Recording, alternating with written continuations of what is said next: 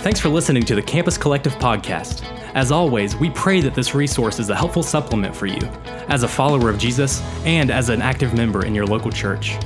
We love God's design for His church, and we believe that this resource could never substitute the incredible things that come from active involvement with a community of believers. Campus Collective is a ministry of Huntington Community Church.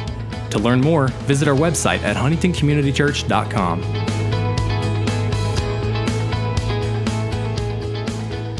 Howdy there, and welcome to Campus Collective's podcast, 95 Meditations in Colossians.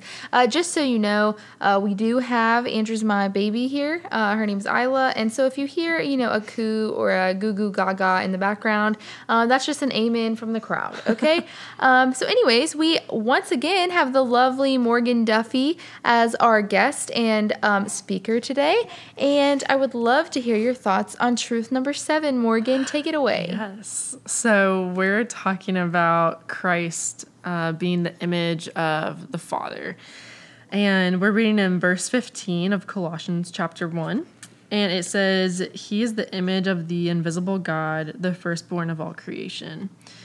And so just in talking about this point, obviously we know that there is the Trinity. There is Jesus, God, and the Holy Spirit, and all of them are one.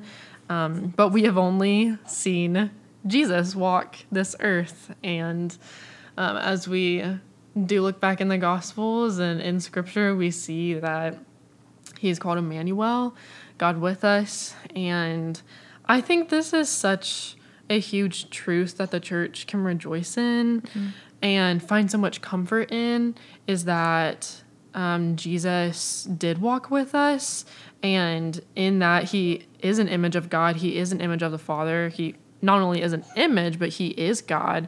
And so just getting to know those characteristics of God as Jesus walked the earth, it's beautiful.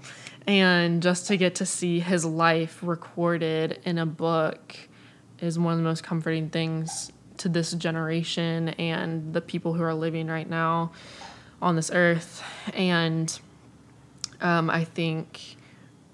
I was talking about taking comfort in the fact that Jesus walked the earth, and it's a wonderful thing to have a Savior who knows what we go through on the earth, and to know that knows temptation, and He knows grief, He knows sorrow, He knows pain, and I would dare say He obviously knows pain on a much more deeper level than anyone else ever will.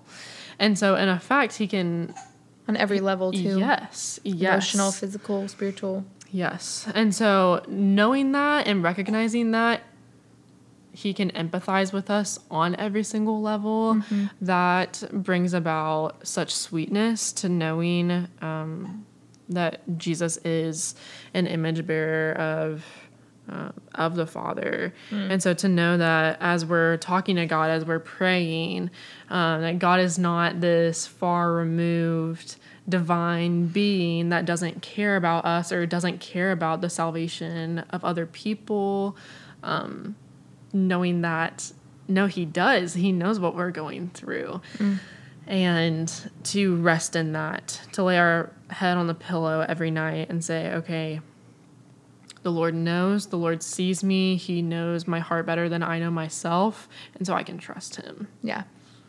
And I think just in where you were meditating on just God knowing the human experience, that is such a core thing that I go back to whenever I feel just desolate or hopeless or depressed, in that Christ is the image of the Father. And like you were saying, He is God. And you were saying He knows what it is to be, sad and all these other things that we just attribute to human experience. There's just so many times in Scripture when it shows us that, before He meets the woman at the well, it says, He sat down at the well because He was weary or tired or thirsty, something like that. And he mourned when Lazarus died, even though he knew that he was going to raise him from the dead. Mm-hmm. And there's just so much freedom that God gives us to be human. Yes. Obviously not to sin, but not to have freedom to sin. But he gives us the freedom to mourn, even though we know we have hope for an eternity with Christ. Yes. He gives us the freedom to experience those things viscerally as a human. And that's just beautiful that he himself knows what those things feel like, mm-hmm. Despite being the creator of the universe. Jesus had skin and a heart that mm-hmm. beat when he was on the earth, and very human things. He had a body. It's just like crazy to think about, of God actually having a body just like you and me. Yes, I love all of that. And I think obviously it's important to say that Jesus is and was perfect as he walked the earth, and so everything that you just said of that he was fully human mm-hmm. and fully God. Yeah. And, that making him the perfect mix of God, but also being able to empathize with us. It's a beautiful truth. Yes, ma'am. Alrighty. Is that what you have for us today?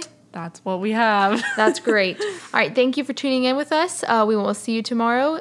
Give Morgan a round of applause for being on the podcast today, and we will see you tomorrow.